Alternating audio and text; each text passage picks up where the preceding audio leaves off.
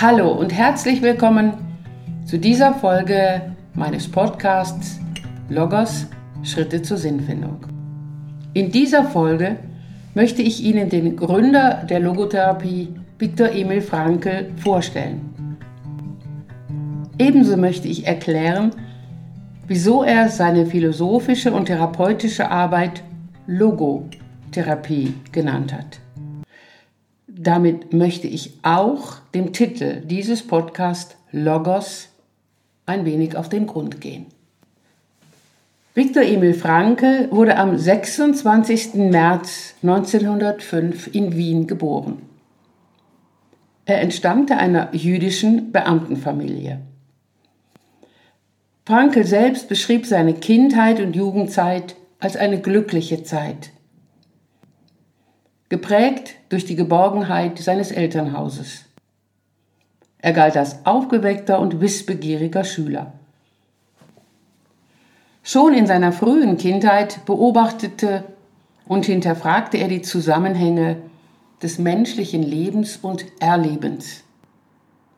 So forderte ihn im Alter von 13 Jahren die Aussage seines Biologielehrers das Leben sei letzten Endes nichts als ein Verbrennungsvorgang zu der Frage heraus, wenn dem so ist, was für einen Sinn hat dann das ganze Leben? Ein weiteres Ereignis blieb ihm deutlich in Erinnerung.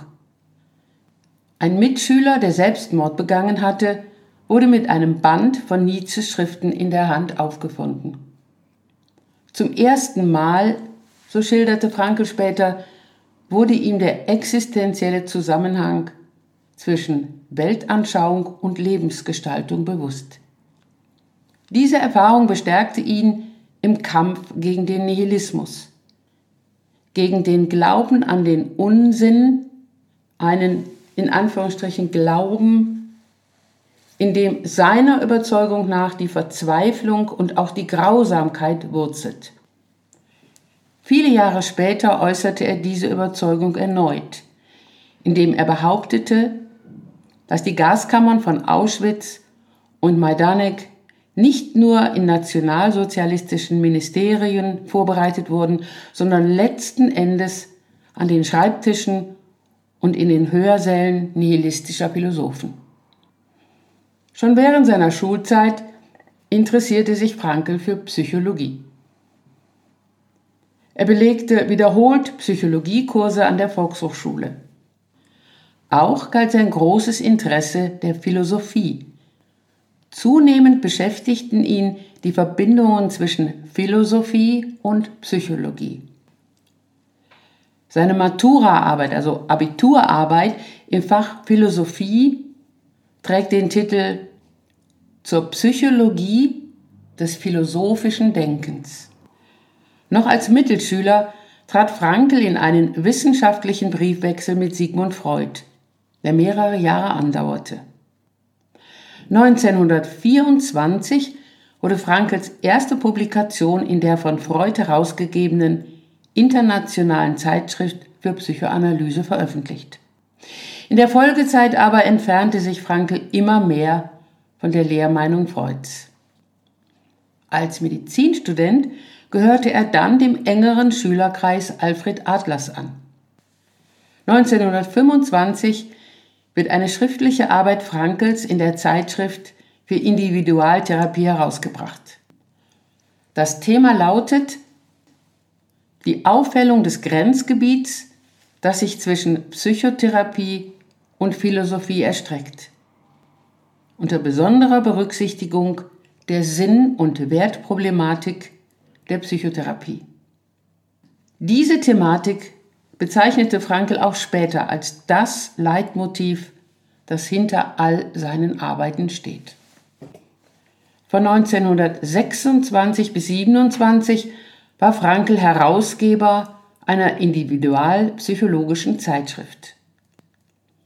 Aber er setzte sich immer kritischer mit den Thesen Adlers auseinander.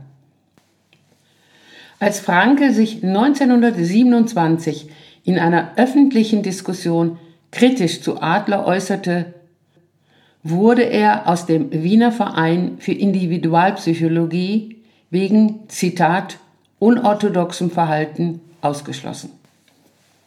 Frankl erkannte sehr wohl an, dass Freud und Adler neue und grundlegende Erkenntnisse über den Menschen und dessen Krankheiten gewonnen hatten. Allerdings äußerte er zunehmend Zweifel, ob in ihren Krankheitsmodellen der Mensch in seiner Ganzheit erfasst wird.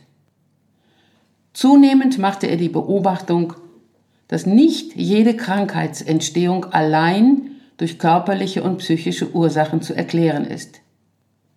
Und dass umgekehrt nicht jeder Heilungsprozess allein auf körperliche und psychische Faktoren zurückzuführen ist.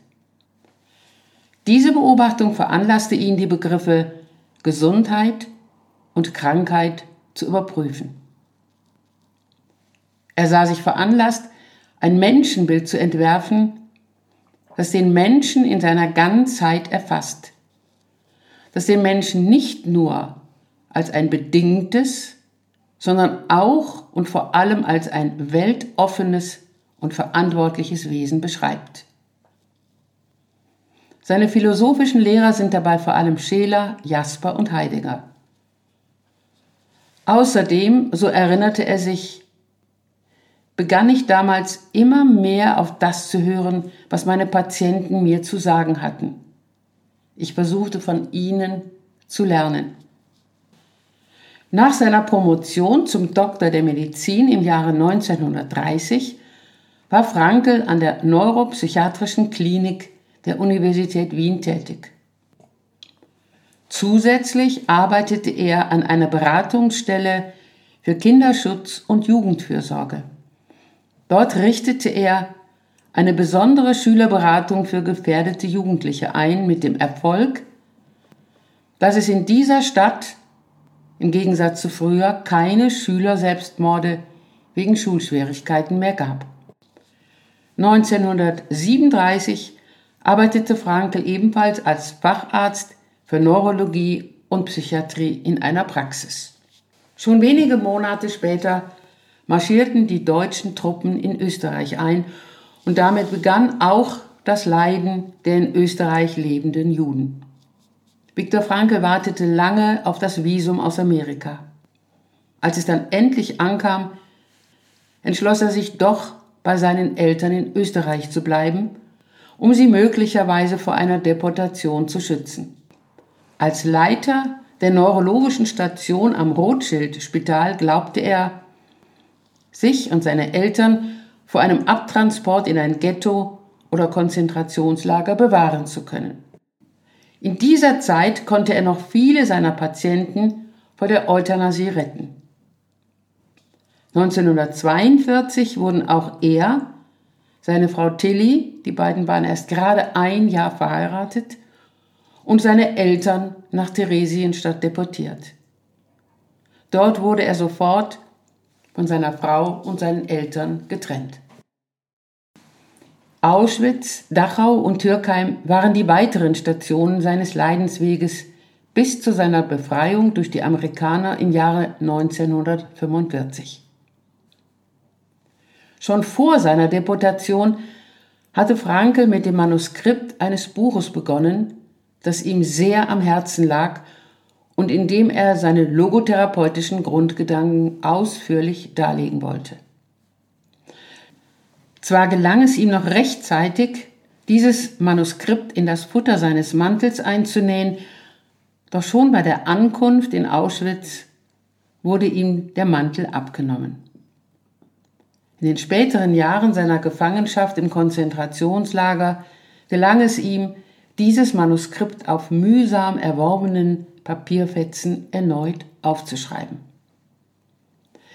Der Gedanke an die Niederschrift dieses Buches, das auch tatsächlich 1946 als ärztliche Seelsorge aufgelegt wurde, die Gedanken an seine Familie und die Sorge um seine unmittelbaren Leidensgenossen ließen ihn auch die äußersten Situationen durchstehen.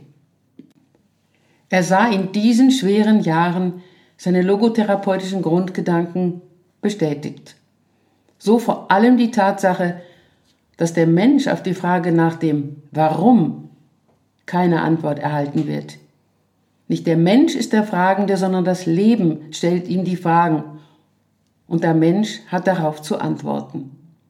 Auch erlebte er immer wieder, dass diejenigen seiner Geleitensgenossen, die noch irgendeinen Sinn in ihrem Leben sahen, sei es ein Mensch, dem sie wieder begegnen wollten, oder eine Aufgabe, die sie erfüllen wollten, viel widerstandsfähiger waren als diejenigen, die in ihrem Leiden keinen Sinn mehr sehen konnten.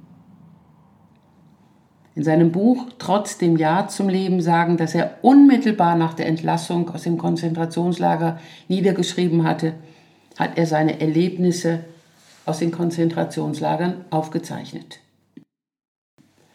Als Frankl 1945 nach Wien zurückkehrte, erfuhr er, dass seine Frau, seine Eltern und auch sein Bruder in den Konzentrationslagern umgekommen waren. Trotz dieses harten Schicksalsschlages gelang es ihm, seine Arbeit wieder aufzunehmen. Er hielt Vorlesungen und Vorträge und schrieb Bücher, allein 14 in den ersten 14 Nachkriegsjahren. 1946 wurde Frankel Vorstand der neurologischen Abteilung der Poliklinik der Stadt Wien und habilitierte sich an der Universität Wien. Er heiratete ein zweites Mal und wurde Vater einer Tochter. Viktor Frankls logotherapeutische Grundgedanken fanden von Jahr zu Jahr mehr Gehör. Seine Aussage, Zitat, am Anfang des Jahrhunderts hungerten die Menschen nach Brot. Die Menschen unserer Wohlfahrtsstaaten hungern heute nach Sinn, bewahrheitete sich mehr und mehr. Der Mensch, so Franke, wird von einem Willen zum Sinn geleitet. Wenn dieser aus welchen Gründen auch immer nicht mehr verfügbar ist, ist der Mensch in hohem Maß gefährdet, von einer inneren Leere umfangen zu werden, die sich in vielfältiger Symptomatik äußern kann, in Aggressionen, Depressionen, Süchten bis hin zum Selbstmord. Um dieser inneren Leere vorzubeugen und um bei aktueller Not helfen zu können, hat Viktor Frankl die Logotherapie entwickelt und sie ausgehend von einem anthropologisch fundierten Menschenbild für die Prävention, die Therapie und für die Hilfe bei unabänderlichem Schicksal anwendbar gemacht. Frankels Bücher wurden und werden weiterhin in viele Sprachen übersetzt. In den vergangenen Jahren und Jahrzehnten wurden international viele Logotherapie-Institute gegründet. Viktor Frankl starb am 2. September 1997 im Alter von 92 Jahren.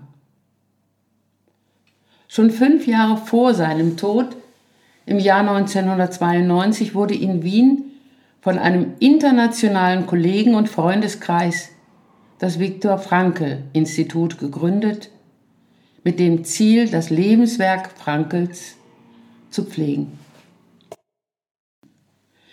Anschließend zu diesen Ausführungen möchte ich noch eingehen auf den Begriff der Logotherapie. Mit dem Wort Logos und dessen Übersetzung Sinn beschrieb Franke die grundlegenden Annahmen und Zielsetzungen seiner Psychotherapie im Hinblick auf die Bedeutung der Sinnhaftigkeit des menschlichen Lebens. Nochmal, Logotherapie ist sinnzentrierte Psychotherapie. Frankel wählte den Begriff Logos auch im Hinblick auf die Übersetzung Geist. Er betonte in seiner Arbeit immer wieder die grundlegenden und wesentlichen geistigen Fähigkeiten des Menschen. Dazu werde ich Ihnen in weiteren Folgen ausführliche Erläuterungen geben. Wenn Sie wollen, dann hören wir uns in der nächsten Folge wieder. Auf Wiedersehen und bis zum nächsten Mal. Ihre Ursula Thierry.